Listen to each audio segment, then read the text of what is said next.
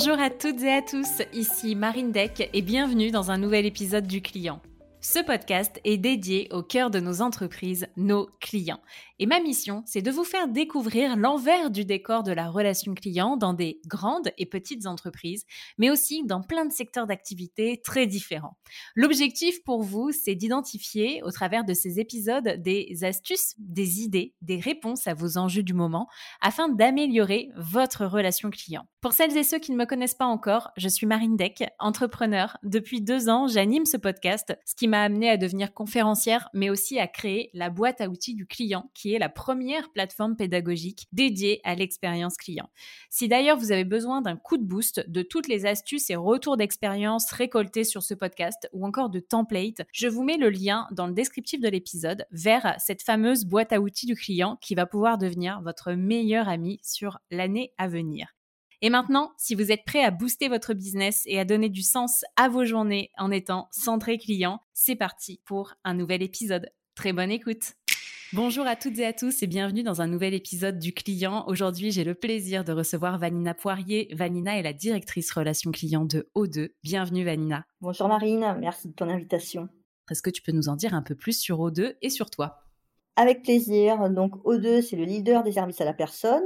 Chez O2, nous avons 500 agences, 300 franchises. Nous avons un parc client de 90 000 clients, 90 000 familles et surtout 15 000 salariés. Et c'est vraiment un élément différenciant chez nous puisque nos intervenantes, et nous y tenons, sont nos salariés. Puis un chiffre d'affaires qui est de 266 millions en 2022 et on connaît une belle croissance.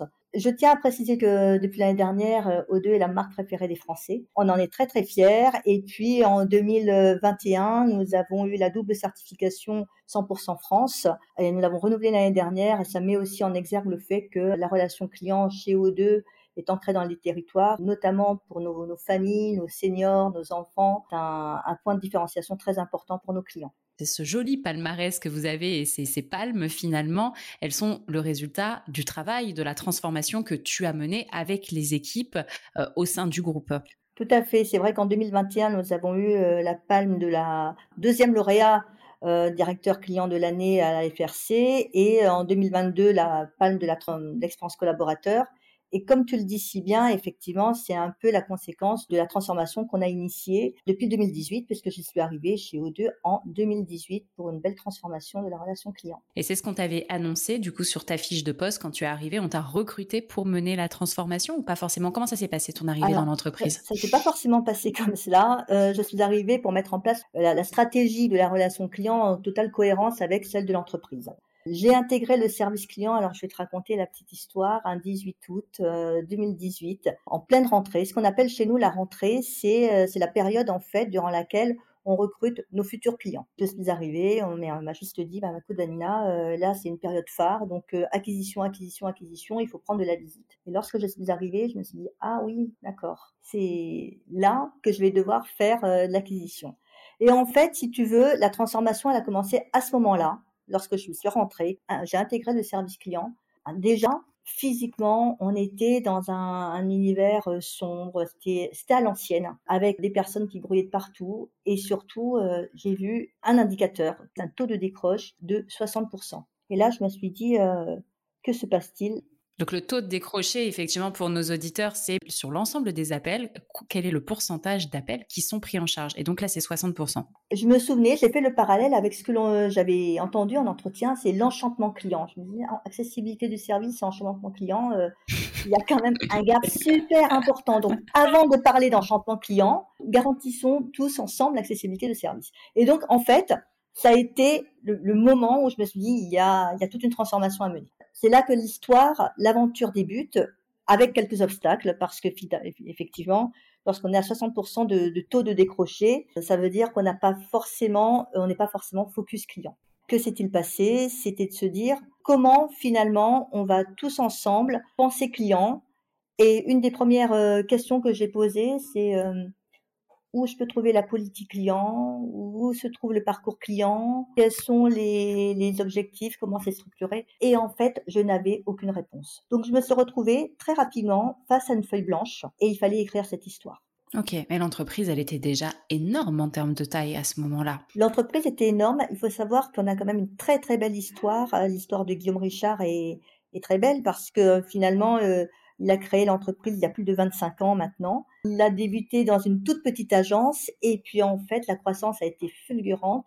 C'est une croissance à deux chiffres. On était vraiment sur de l'acquisition, acquisition, acquisition et tu connais bien ce, ce, modèle-là. Hein. C'est souvent le cas. Moi, j'étais chez Free à l'époque, donc euh, j'ai connu aussi cette, euh, cette dynamique. Et quand on est constamment sur de l'acquisition, on oublie de se poser, on oublie forcément de, de penser client et on est dans euh, je fais rentrer euh, des clients chez nous. À un moment, il fallait bien se poser et se dire que faisons-nous pour nos clients? Qu'est-ce qui nous guide? Quel est le cap? Vers quoi tentons Et c'est comme ça que l'histoire a, débuté. Lorsque j'ai fait mon rapport d'étonnement, en quelque sorte, je me suis aperçue que non seulement il n'y avait pas d'accessibilité au service, on n'était pas structuré pour prendre en charge la demande du client. Bon, bien évidemment, tout ce qui était euh, connaissance euh, client, rien n'était structuré les émotions du client, j'ai envie de dire. On avait la chance d'avoir des collaborateurs qui étaient hyper engagés, qui aimaient nos clients, comment dirais-je, oui, qui était une, application sans faille. Et finalement, chacun y allait de sa perception de ce qu'était l'accueil du client, la prise en charge, comment on devait les traiter les demandes. Et on avait euh, 10 000 façons de faire. On n'en avait pas une, on n'avait certainement pas celle de O2. Et malgré tout, j'ai envie de dire que tout le monde faisait le job. Euh, ils s'en sont bien sortis par rapport aux moyens qu'ils avaient, aux outils qu'ils avaient surtout. Exactement. Et puis, euh, alors nous, nous sommes situés au Mans. Et finalement, j'ai été retrouvée avec euh, un service client avec des profils complètement différents. Et c'est vrai, comme on peut l'avoir dans souvent des services clients, des personnes qui venaient de tous horizons, qui étaient là pour certains depuis plus de 10 ans, 15 ans, qui n'avaient pas eu d'autres expériences. Grosse surprise aussi, mais c'est ce qui fait aussi la beauté de notre société c'est qu'on avait également des personnes, des intervenantes qui s'étaient reconverties dans notre service client. Et là, je me suis dit, on a des collaborateurs hyper engagés, et il y, a, quelque chose à faire non seulement pour nos clients, mais aussi pour nos collaborateurs. Et alors, quand tu fais ton rapport d'étonnement, donc effectivement, tu dis que l'accessibilité, euh, elle n'est pas à niveau parce qu'elle est à hauteur de 60%. Tu parles de la connaissance client, de la gestion des émotions. Finalement, qu'est-ce que tu vas regarder sous le capot? Comment tu estimes et comment tu fais ton diagnostic pour dire, bon, bah voilà, la connaissance client, elle n'est pas au top? Qu'est-ce que tu es allé regarder pour tirer cette conclusion-là? Bah, Écoute, c'est très simple. j'ai juste demandé à voir les process. Et je me suis rendu, rendu compte que euh, j'avais à peu près euh, une centaine de collaborateurs. Chacun me donnait son classeur, un classeur de 300 pages. Tu avais le classeur, je t'explique, le classeur de, de l'année 2000, de 2002, de 2005. En fait, je t'assure, Marine, en fait, il y avait il n'y avait aucune digitalisation. Tous les, les process étaient imprimés et on remettait à chaque collaborateur un classeur lorsqu'il arrivait. Les classeurs n'étaient jamais mis à jour et personne ne s'y retrouvait. Donc déjà, autant te dire que chacun avait sa connaissance, euh, le traitement n'était pas homogène, mais c'était une des premières choses que l'on devait faire si on voulait bien prendre en charge la demande des clients, mais il fallait déjà nous, nous organiser en amont. Donc très rapidement, l'accessibilité aux services, Qu'a-t-on fait? J'ai regardé, euh, il n'y avait pas de prévision, il n'y avait pas de planification, et pour cause, on avait des plannings fixes. Finalement, il n'y avait aucune adéquation entre le comportement client et euh, et puis notre planification. Mais oui, parce qu'en plus, tu étais dans la phase d'acquisition. Enfin, la planification, hein, c'est se dire, bah, effectivement, quand tu as le même nombre de collaborateurs toute l'année sur les mêmes plages horaires, alors que tu as une certaine saisonnalité, bah, en fait, ça n'a pas de sens. Et limite, tu vas avoir du surstaffing et du sous-staffing à certains moments de l'année. C'est tout à fait ça. Écoute, pour, pour euh, illustrer ce que tu dis, c'est simple. Lorsque j'arrivais euh, au boulot, euh, le lundi, bon, effectivement, il y avait tout le monde était là.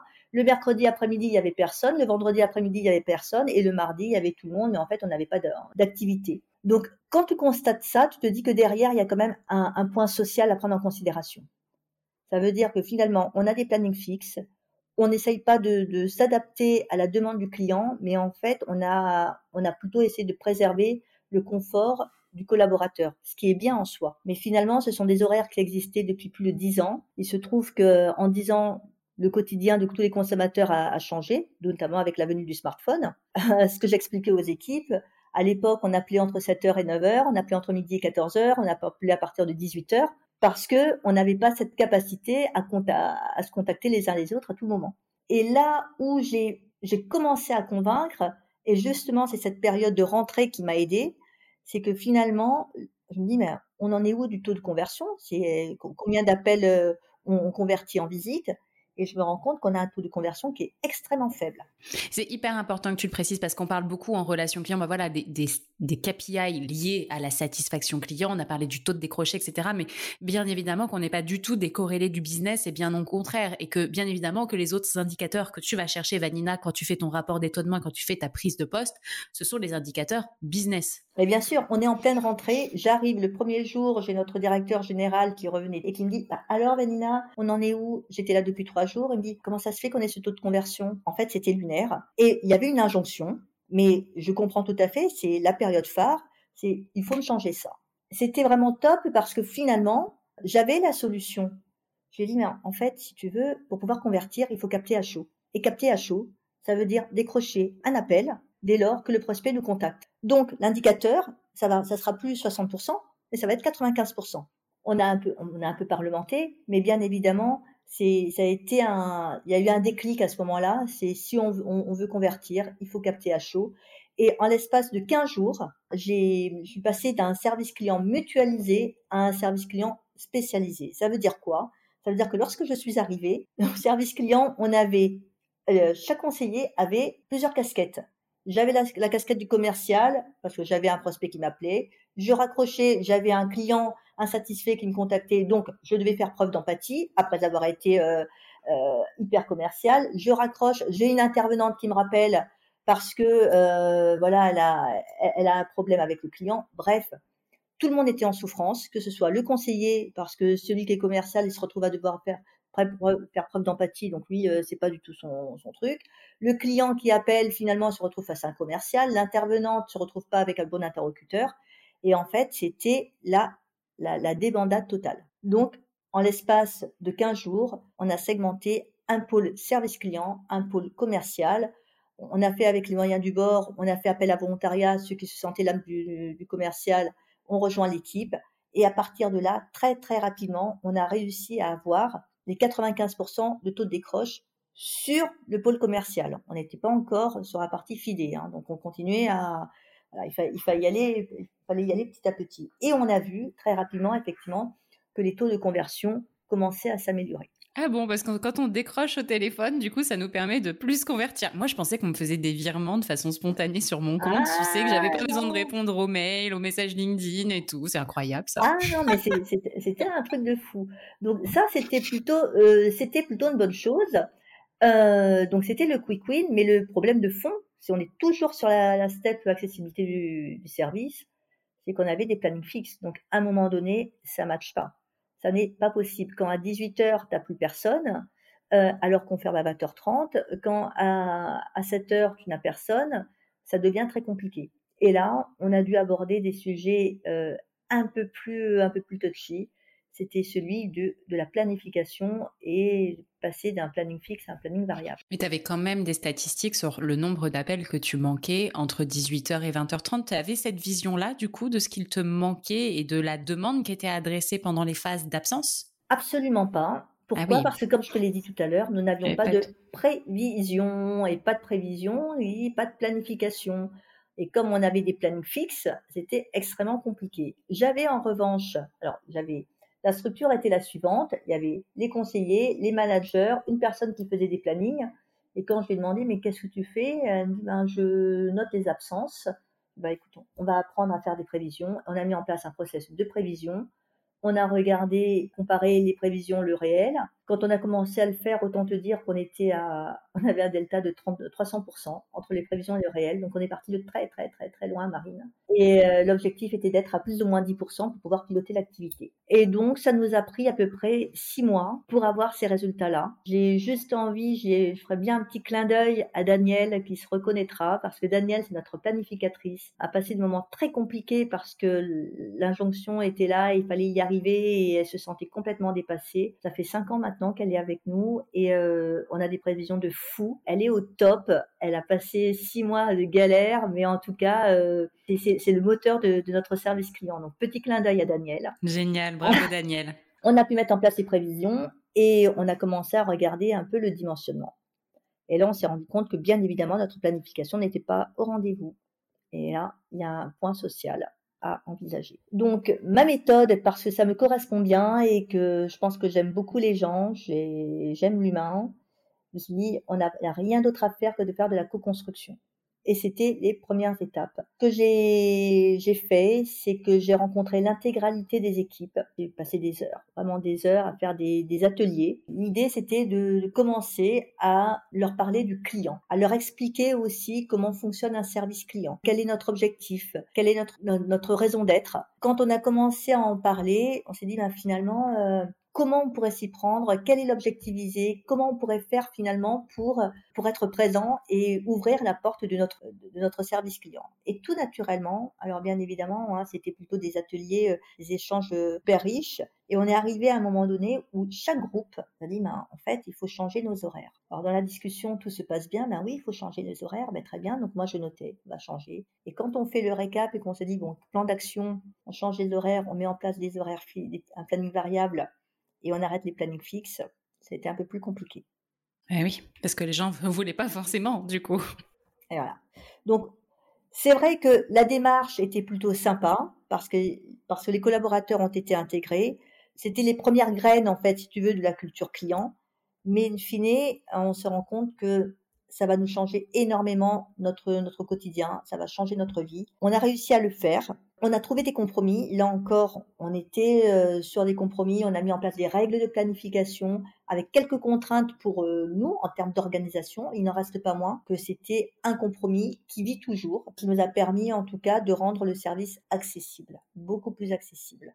Aujourd'hui, pour te donner un exemple de façon très très concrète, au, pôle commercial, on est bien à 95%. Au pôle service client, on est sur du 85%, ce qui est plutôt, plutôt bien. D'autant plus qu'il faut savoir que nous, nous sommes le service client à la fois de nos clients et de nos intervenantes. c'est ce que j'ai bien entendu tout à l'heure. Donc, tu as la double entrée, finalement, pour les mêmes humains, le même, et c'est le même numéro. Non, c'est pas forcément le même numéro de téléphone? Alors, c'est pas le même numéro de téléphone, effectivement, mais en tout cas, tout arrive chez nous. D'accord. Petit aparté, c'est que le service client chez nous est quand même au cœur du fonctionnement de l'entreprise. Hein, en fait, on l'a pensé comme euh, étant dans le prolongement de l'agence. Donc, la porte d'entrée, c'est vrai pour le client, si on parle de local, et, euh, c'est un point très important chez nous, c'est effectivement l'agence. Mais nous, nous sommes en capacité de prendre le relais de l'agence dès lors que le client, euh, dès lors que l'agence ne, n'est pas en capacité de, comment dirais-je, d'accueillir le client. Donc, en fait, on est un peu le lien entre l'ensemble des parties prenantes. Donc, on est dans une position quand même euh, assez stratégique. Euh, et donc voilà pour la partie accessibilité du service. Bah, c'était très bien, mais euh, on n'avait toujours pas de quoi prendre en charge le client, on n'était toujours pas structuré. Et c'est vrai, on nous dit, ben oui, Vanina, là, on va être dans une période où il va falloir fidéliser les clients. Qu'est-ce que tu fais pour? Ça, là, on, a, euh, on, attend des choses euh, euh, concernant le service client. Donc, la, deuxième, deuxième étape a été plutôt de se dire, avant de prendre en charge la, la à prendre en charge pardon la, demande du client, ben, comment fait-on pour structurer derrière? Parce que finalement, comme je te disais, il n'y avait pas de formation, il n'y avait pas de qualité, on avait un ratio d'encadrement de 1 pour 25, 1 pour 30. Donc, t'imagines, c'était vraiment l'usine et finalement, j'ai fait le choix à ce moment-là de me dire, on a des ressources, on a des personnes qui connaissent l'entreprise depuis longtemps, des personnes qui connaissent bien le mode de fonctionnement, qui connaissent l'historique, et c'est avec eux en fait que l'on va que je prends le pari de construire un service client professionnel. Et donc, euh, on a commencé par, euh, par la formation. On a commencé à, à écrire les process véritablement on a fait une fois de plus co-construction, des petits groupes de travail où tout le monde euh, a commencé à rédiger les process. Et là, on s'est rendu compte que ça nous a pris un an et demi, je t'assure, un an et demi, pour pouvoir réconcilier tout le monde. Parce que, qu'est-ce que j'avais, j'avais constaté C'est que les process du service client avaient été élaborés par le service client tout seul. Et il faut qu'il soit élaboré avec qui, du coup? C'est quoi ta reco? Qui est-ce qu'on doit mettre autour de la table? Bah, ce sont les... en, fait, on devrait parler du process de l'entreprise. Donc, autour de la table, il devrait y avoir le réseau, le marketing, le service client. Et en fait, euh, un process, c'est, c'est le process du parcours client. Et comme on n'était pas du tout dans cette dynamique-là, ben, le service client, à l'époque, ben, faisait ses propres process. Et lorsqu'il y avait un irritant, ben, on changeait le process. Mais bon, évidemment, comme c'était dans des classeurs, tiens, c'est QFD, on revient à ce que je te disais tout à l'heure, chacun avait son process euh, complètement différent. Donc, on a travaillé sur, euh, sur ce sujet-là. J'ai recruté à, à ce moment-là, alors en interne, un, une formatrice de sorte à ce qu'elle puisse piloter le projet. Ça nous a pris bien, bien pris un an et demi parce que j'ai souhaité finalement que tous ces process soient validés par le réseau, par le marketing, en tout cas par toutes les parties prenantes. Aujourd'hui, on en a 166. Elles sont, bien suivies, bien validées, elles sont mises à jour. Donc c'est une, très belle réussite. On n'y croyait pas. Et euh, à la suite de cela, on a mis en place toute une ingénierie de formation. Pourquoi je l'ai fait? Parce que finalement, chez, euh, chez O2, notre service client, on rentrait chez O2, on avait une formation initiale et dix ans plus tard, on n'avait que la formation initiale, on n'avait rien du tout. Ouais. Et là, forcément, warning déjà. Warning, donc accessibilité au service, formation des collaborateurs, euh, j'ai envie de dire évaluation, mais en tout cas, c'est pas forcément évaluation, mais s'assurer que le service est rendu correctement. Il mmh. n'y avait pas d'évaluateur qualité. Euh, il n'y avait pas de, alors, de fameuses grilles d'évaluation. Donc mmh. tout ça, on a dû les mettre en place. Alors j'avais pas trop envie, moi, à l'époque, de me dire, on va mettre en place ces outils euh, référentiels, euh, grilles d'évaluation. Je me suis dit, finalement, quelle est la politique client chez deux? C'est quoi? Quel, est l'engagement que nous allons prendre, que la marque prend vis-à-vis de ses clients? Et on a travaillé sur cette politique client. Et c'est ça qui nous donne le cap aujourd'hui, c'est de se dire, parce qu'on a pris des engagements vis-à-vis de nos clients, on va, on va voir comment on va faire en, faire en sorte qu'on puisse les décliner de façon très opérationnelle, que ce soit au service client, que ce soit dans les agences, que ce soit à la compta, etc., etc. C'est comment chacun d'entre nous, chaque acteur chez O2 fait en sorte de décliner de façon très opérationnelle cette politique client. Donc cette politique client aujourd'hui, elle, euh, elle repose sur quatre piliers. Le premier pilier, c'est je reconnais et considère mon client. Le deuxième pilier, c'est je lui apporte de l'attention. Le troisième, c'est je donne confiance. Et le quatrième, c'est je libère le client des contraintes. Donc ça, ce sont les engagements que l'on prend vis-à-vis de nos clients. Et euh, finalement, c'était très facile d'aller au service client en disant "Eh les gars, ça y est, maintenant, euh, voilà ce qu'on doit faire euh, sur nos engagements. Donc allez-y, chacun se met au boulot." ça n'avait pas de sens. Donc on a, on a travaillé sur ce qu'on appelle les signatures de service. Et là, on a passé un moment merveilleux parce que finalement, on a élaboré ces signatures de service avec l'ensemble des conseillers. Et c'est là que l'on va commencer à parler du parcours client, des émotions, des personas, enfin tout ce qui fait que finalement, euh, on commençait à rentrer dans une culture client. Alors comment on s'y est pris? Alors ça, c'était un, moment super sympa.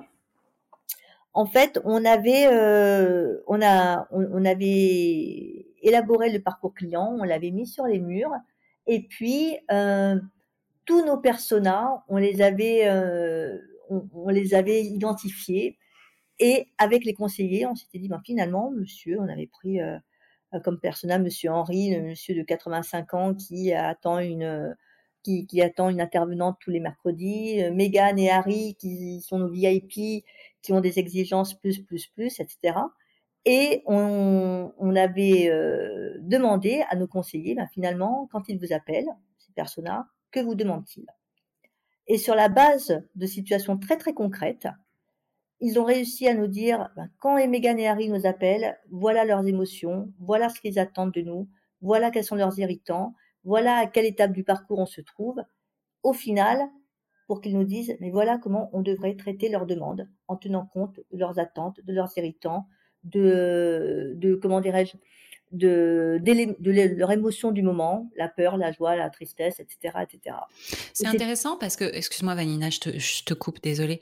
Euh, c'est intéressant parce que tu as eu une approche de ton persona par rapport au fait d'appeler le service client. Tu sais, on peut avoir une approche du persona, mais sur ses attentes vis-à-vis de O2, les prestations, l'accompagnement. Toi, du coup, tu l'as vraiment pris à un moment clé, le moment où le persona appelle le service client, c'est ça?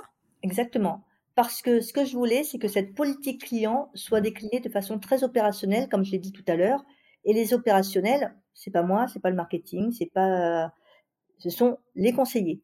Donc, l'idée était de se dire comment les conseillers qui sont face aux clients, qui, qui entendent au quotidien leurs demandes, qui, entre guillemets, subissent les irritants et c'est surtout euh, prennent de plein fouet leurs émotions, ben, comment ont-ils, eux, envie, finalement, de, de, de, décliner cette politique client avec leurs mots, avec leur posture, avec leur, euh, avec, euh, en améliorant les process, etc., etc., etc. J'avais vraiment envie que ce soit eux qui fassent vivre cette politique client. Et puis, euh, c'était aussi beaucoup plus facile parce que pour le décliner sur l'intégralité de, de l'entreprise, on a la chance d'avoir un service client qui est centralisé.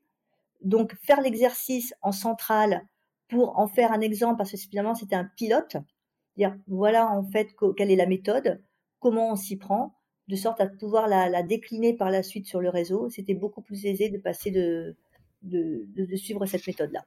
Ok. Et donc, pour chaque pilier, on a eu des signatures de service. Et qu'a-t-on fait finalement? Sur la base de tout ce travail, on a mis en place le guide des attentes clients. Et tu vois, c'est vrai, en réalité, le guide des attentes clients, ça pourrait être un, référentiel, comme on peut connaître par ailleurs, mais c'était important pour nous de, de, de, mettre, euh, de parler de clients au quotidien. J'avais pas envie que l'on soit sur des normes, j'avais envie qu'au quotidien, on pense client, on parle client et on verbalise client. Et donc, sur le guide des attentes clients, on avait, euh, on, on, a recensé effectivement euh, ce que tout le monde connaît, hein, l'accueil, euh, etc., etc. Et, mais ce guide des attentes clients nous permet aussi de, hum, comment dirais-je, de d'évaluer l'expérience du client puisque ces items-là se rapportent aux quatre piliers de notre politique client. Donc, c'est-à-dire que tous les mois, tous les mois, on est capable de se dire où nous en sommes sur je connais et, et considère mon client, je porte de l'attention, je donne confiance et je libère le client des contraintes. Donc tous les mois, on pilote véritablement les quatre briques de notre politique client et ça nous permet de mettre en place les, euh, les actions correctives. Eh ben dis donc, donc là, tu es, à ta, attends, es à ta troisième étape finalement, la culture client? Exactement. Alors, ça. E, e, exactement, puisqu'on on était sur le, comment dire, on, on, était sur l'accessibilité, on était sur, moi, ce que j'appelais l'accompagnement client, c'est-à-dire la professionnalisation de l'équipe formation, euh, la mise en place de, du, du référentiel, etc. Et là, on est vraiment sur comment prendre en charge la demande du client. Très bien. Eh bien, écoute, très intéressant. Est-ce que tu as une quatrième étape à partager? Est-ce que déjà tu as tiré des enseignements en termes de niveau de satisfaction client des étapes par lesquelles vous êtes passé? Alors l'accessibilité, je te l'ai dit oui, puisque euh, on a notre taux de décroché.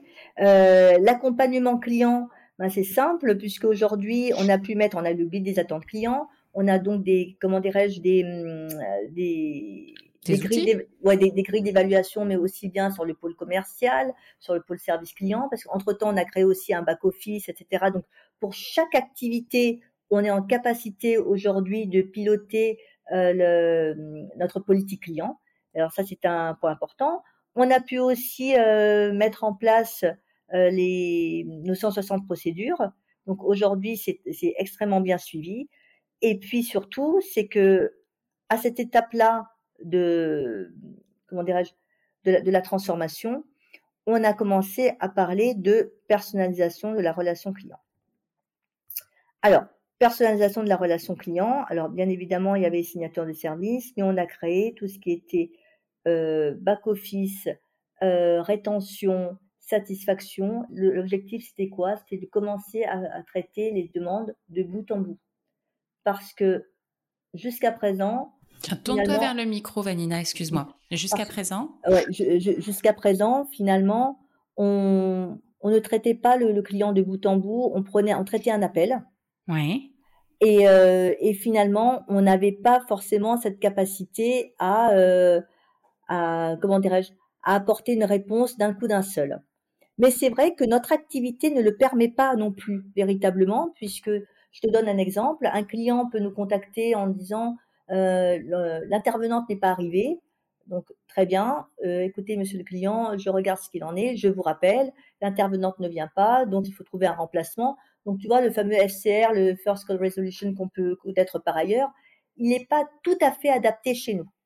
Mais, mais c'est très important de choisir, enfin de, c'est pas choisir des indicateurs qui nous conviennent et qui nous, dans lesquels on peut se complaire, mais d'avoir des indicateurs qui correspondent à notre activité et à notre cycle de vie client. Exactement. Et c'est pour ça que j'en parle, parce que c'est vrai que finalement, c'est un indicateur qui est un peu plus compliqué. En tout cas, on, peut l'avoir sur certains, euh, certains motifs de contact, oui. mais on ne peut pas l'avoir sur l'intégralité de nos motifs de contact.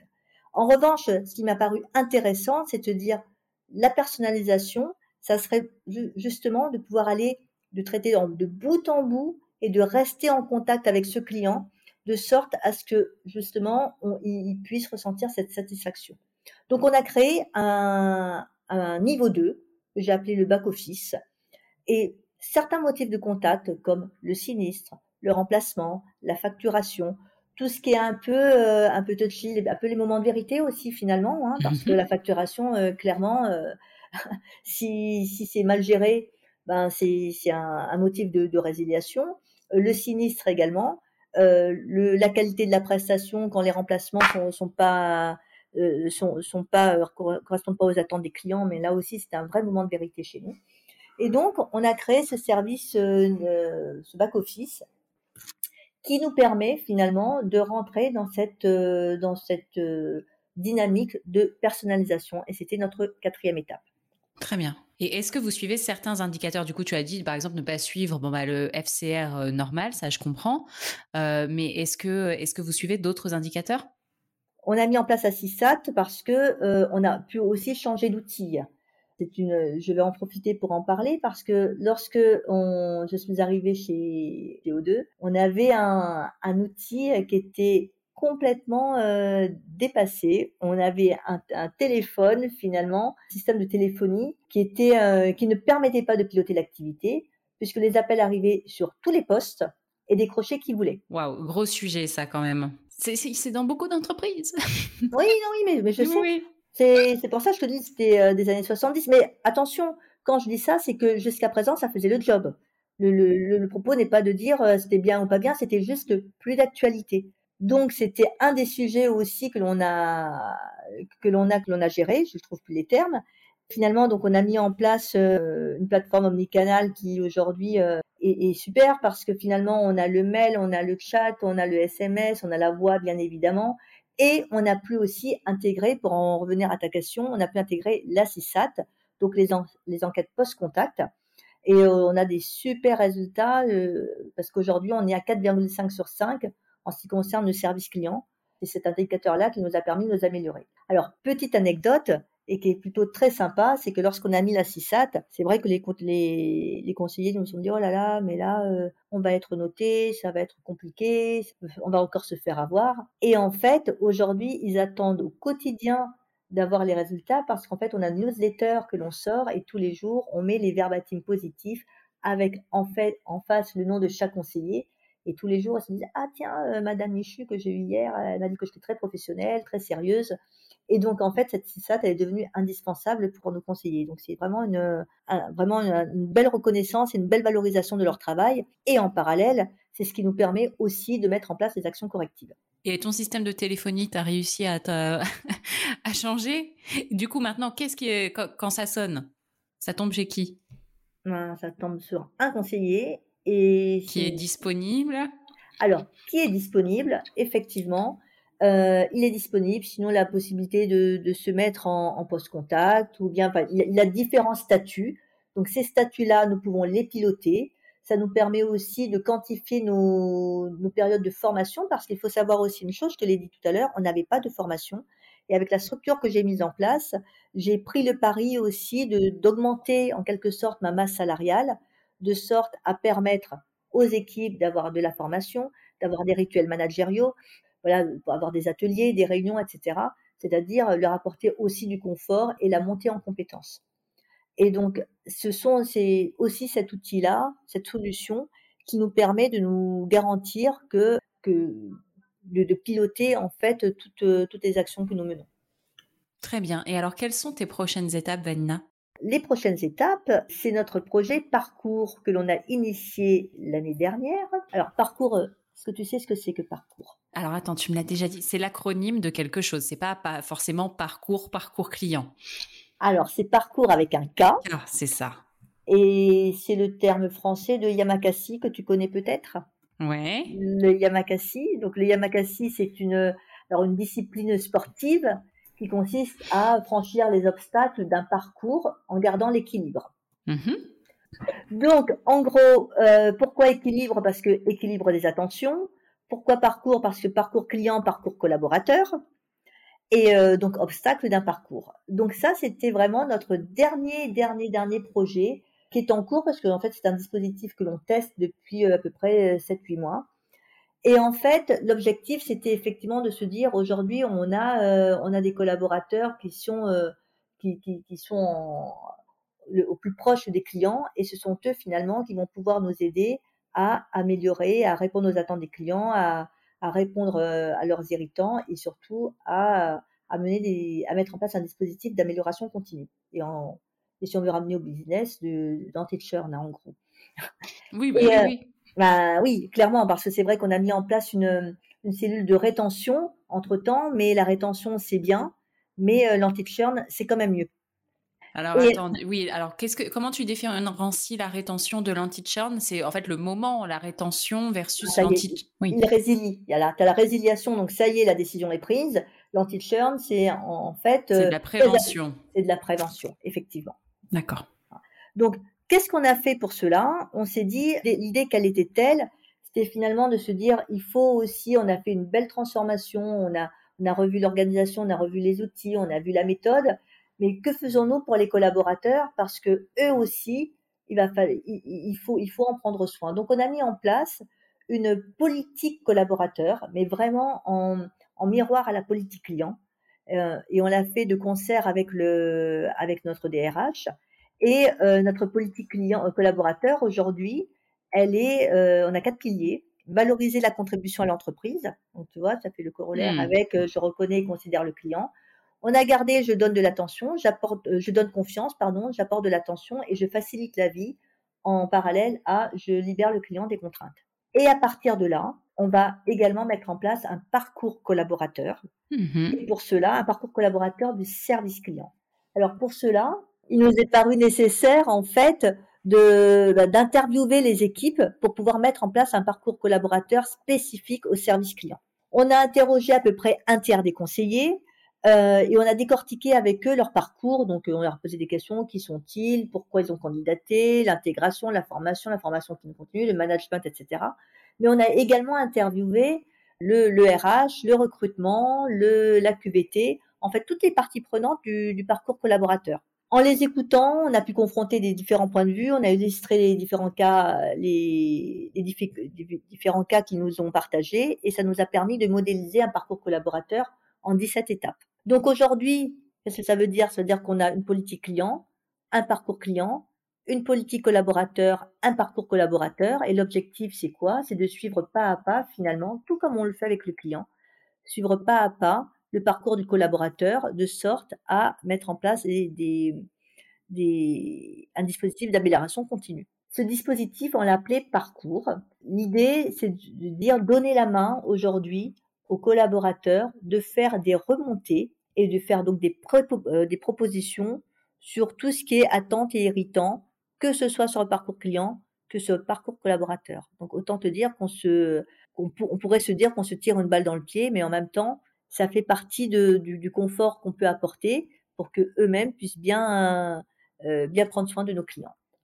Et ce dispositif-là, si tu veux, aujourd'hui, on leur met à disposition un formulaire une formulaire qu'on a intégré à notre base de connaissances. Notre base de connaissances, entre parenthèses, est celle que nous avons mis en place, celle qui remplace nos, fameux classeurs. Une super solution dont on a fait l'acquisition. Au travers de ce formulaire, il note quelle est l'attente, quel est l'irritant, euh, ce qu'il propose, et par la suite, on, a une chargée d'amélioration continue, donc on a créé un nouveau poste, une chargée d'amélioration continue, en fait, qui a pour mission de coter chaque idée et qui va nous permettre finalement de, hiérarchiser les actions que nous allons mettre en place. On a, débuté ce projet il y a 4-5 mois. On l'a débuté par un challenge. Et en fait, c'était hyper étonnant, Marine, parce que finalement, à la fin des deux premières semaines, on a eu 170 propositions de la part de nos collaborateurs au service client. Et en fait, ils n'y croyaient pas. Parce qu'ils nous disaient, ouais, mais Vanina, tu sais, euh, nous, ça fait des années, on remonte des choses, euh, on nous écoute jamais, euh, c'est encore, encore, vous voulez nous faire croire que, etc., etc. mais oui, mais en fait, un mail, c'est pas un dispositif. Aller voir le superviseur, c'est pas un dispositif. En parler entre nous en réunion en réunion d'équipe, c'est pas un dispositif. En revanche, on vous met à disposition un dispositif qui va nous permettre de tracer véritablement toutes vos propositions, de les coter. Et en fait, comment on les, déploie? Tout simplement parce qu'on a mis en place un copil, on va dire un copil qualité en interne au service client. Donc, euh, j'en fais partie, il y a des collaborateurs, etc. Et on regarde, tiens, est-ce que, est-ce que finalement ça correspond aux, critères euh, qui, qui, sont les celles du dispositif, à savoir est-ce que c'est bien en lien avec les parcours clients, parcours collaborateurs, euh, quel est l'effort nécessaire, quel est le caractère euh, innovant et est-ce qu'il y a bien un impact sur la satisfaction? Si effectivement on est bien dans ces, ces critères-là, à ce moment-là, on déploie. Alors ce qui est intéressant, c'est que la main n'est pas uniquement chez nous au service client. Ça veut dire qu'on va voir le marketing, on va voir la DSI, on va voir la communication, on va voir toutes les parties prenantes en disant finalement, voilà ce que disent les clients, voilà ce que nous ont remonté les collaborateurs du service client, voilà ce qu'ils proposent. Et en fait, on a déjà euh, pas mal d'actions qui ont été déployées. Certaines sont très très simples, mais en fait, on n'y avait pas pensé, tout simplement. C'est hyper valorisant pour eux. Il y a des, sujets, de nombreux sujets qui ont été pris en, en charge. Nombreux sont ceux qui ont été qui ont été finalisés, d'autres qui sont en cours. Et ça, c'est une, vraie réussite. L'objectif, c'est quand même que ce soit décliné dans, l'entreprise au final, parce que c'est vrai que les intervenantes, à un moment donné, elles pourraient tout à fait être amenées à être force de proposition. Dans les agences également, parce que toutes les personnes qui sont face aux clients, on entend les remonter, on, entend les attentes des clients, et finalement, c'est à ce moment-là qu'il faut savoir les prendre en considération, et il faut savoir aussi rebondir sur ce qu'on entend des clients pour pouvoir euh, améliorer notre service. Exactement. Et les collaborateurs sont une grande source de connaissances de qui sont nos clients, quelles sont nos problématiques et arrêter de lancer des enquêtes clients à gogo alors que bah, du coup, vous avez aussi des, et dans un premier temps, j'ai envie de dire, les collaborateurs à interroger. Mais ils ont, ils ont toute l'information. Nous, nous sommes ouverts au service client du lundi au dimanche, du dimanche au lundi. Donc, on a différentes euh, différentes situations que l'on rencontre, parce que le samedi et le dimanche sont des situations très particulières, parce que finalement, on a des situations, euh, comment dirais-je, sur des prestations dédiées aux seniors, donc assez sensibles. Et c'est là, sont des moments les plus importants que seuls les collaborateurs du service client et les intervenantes peuvent, euh, peuvent palper. Et on a eu énormément, énormément de retours. Alors évidemment, également sur le parcours euh, collaborateur du service client, mais, mais tant mieux, parce que finalement, il y a des choses auxquelles on ne pense pas. Eh ben écoute Vanina, c'est un sacré travail que tu as mené euh, toi, mais avec aussi euh, les équipes évidemment. Euh, c'est assez impressionnant et j'espère que j'espère que vous êtes fiers de vous. est-ce que est-ce tu aurais par exemple quelque chose que tu aurais fait, enfin que vous auriez fait dans ce processus de transformation, qu'avec le recul maintenant tu te dis que tu aurais peut-être dû faire autrement? Si demain je devais être dans cette euh, situation, je pense que je prendrais un peu plus de temps en termes d'écoute. En revanche, ce que je garderai toujours, parce que c'est déjà c'est un moment de un vrai moment de bonheur, mais la co-construction de toute manière n'a pas de prix. Alors c'est vrai qu'on en parle beaucoup, tout, le monde parle de co-construction, mais euh, moi c'est mon mode de fonctionnement. C'est vrai que c'est beaucoup plus facile, en tout cas, d'embarquer les équipes lorsque finalement il y a un consensus et tous ensemble on décide de ce que sera notre service, de ce que l'on veut apporter aux clients, plutôt que ce soit descendant. Déjà, c'est moins agréable pour chacun d'entre nous. Puis, euh, c'est aussi un moyen de passer un bon moment, d'être dans la réflexion, de s'enrichir. Puis ça, ça fait vraiment partie de mon mode de fonctionnement et, c'est surtout ce qui nous apporte du plaisir à tous. Très bien. Eh ben, écoute, merci beaucoup, Vanina, pour, euh, pour ton partage. Quelle est ta meilleure expérience client, Vanina? Alors, moi, je dirais que c'est une expérience patient parce que j'en parlais il n'y a pas longtemps avec une copine. malheureusement, je suis amenée, euh, j'ai été amenée ces dernières années à être à aller souvent à l'hôpital. Je reste encore très étonnée, mais euh, par l'expérience que je vis à chaque fois que je vais à l'hôpital. C'est vrai que tu me parlais d'expérience client, mais moi, c'est plutôt l'expérience patient. Mais c'est un secteur qu'on n'a pas encore eu et pour autant, je sais qu'ils font beaucoup de travail là-dessus. Écoute, j'ai toujours été chouchoutée, mais je vois très bien les infirmières, euh, le travail qu'elles ont, elles courent tout le temps, tout le temps, tout le temps. Et il y a toujours un mot super gentil, il y a toujours cette attention, on a toujours l'impression d'être chouchouté. Alors c'est vrai, quand, quand je les remercie, elles me disent toujours, oui, mais ça dépend des patients. On a aussi, euh, quand on a des patients sympas, on a envie d'être sympa. Mmh. Je l'entends aussi, mais il n'y a pas une fois en tout cas en 4-5 ans où j'ai eu l'occasion d'y aller, malheureusement, j'ai à aucun moment je me suis dit ah bah celle-ci elle est pas très sympa. Elles sont juste adorables et franchement j'avais j'avais envie de le dire parce que c'est vrai que en plus en ce moment on sait très bien les, les tensions qu'il peut y avoir dans les hôpitaux et moi j'ai toujours eu de super expériences en tout cas. Et à l'inverse du coup quelle est ta pire expérience client? Alors la pire, je ne sais pas, mais en tout cas très récemment, j'ai eu une expérience client euh, euh, bof, bof, bof. Alors, j'allais dans un magasin de bricolage, dont je dirais le nom. Et en fait, l'équipe était, euh, sympathique, souriante. Mais alors, peut-être parce que de, par mon métier, ben, je regardais un peu euh, tout ce qui pouvait me choquer. Il y avait le chewing-gum. je t'assure, c'était horrible. En fait, je le dis, mais parce qu'il y avait le chewing-gum, il il y avait la tasse de café, on parlait avec les collègues. Moi, j'étais à la caisse. J'ai dû y rester 20 minutes parce que le process n'était pas connu, mais ça, c'est pas bien grave. On peut débuter. On se rappelait, on se racontait des, vannes graveleuses devant nous. Et ben, je me suis dit, mince, il y, a, du boulot à faire. en revanche, il le faisait avec le sourire, très sympa. Je faisais pas tellement attention à nous, mais il avait quand même le sourire en disant, ouais, ouais, je vous inquiétez pas, euh, on s'en charge. Mais derrière, euh, mais en fait, euh, c'était, pour moi, c'était catastrophique. Non, mais c'est vrai que ça reste quand même, aujourd'hui, ça reste quand même une expérience client pour moi parce que, euh, bah, parce qu'en fait, tu n'as aucune considération. Et, et, le pire, c'est que je pense que ces personnes-là ne se rendaient même pas compte de, de l'impact que ça pouvait avoir sur le client. Mmh. Mais en fait, c'est qu'ils ne t'ont pas maltraité, c'est juste qu'ils t'ont pas traité, tu vois, tout court. Mais, mais, c'est ça, c'est mmh. ça. Et en fait, euh, Bon, c'est vrai, j'étais pas pressée, mais en fait, je passais une demi-heure, enfin 20 minutes, une demi-heure. Ça n'avait pas de sens, en fait, cette situation-là. Très bien. Et pour finir, Vanina, qui est-ce que tu aimerais entendre parler de relations clients sur ce podcast? Écoute, il n'y a pas longtemps, il y a deux semaines, euh, j'ai croisé euh, Cécile Bianconi, qui est la directrice de la relation client, de l'expérience client chez Elior.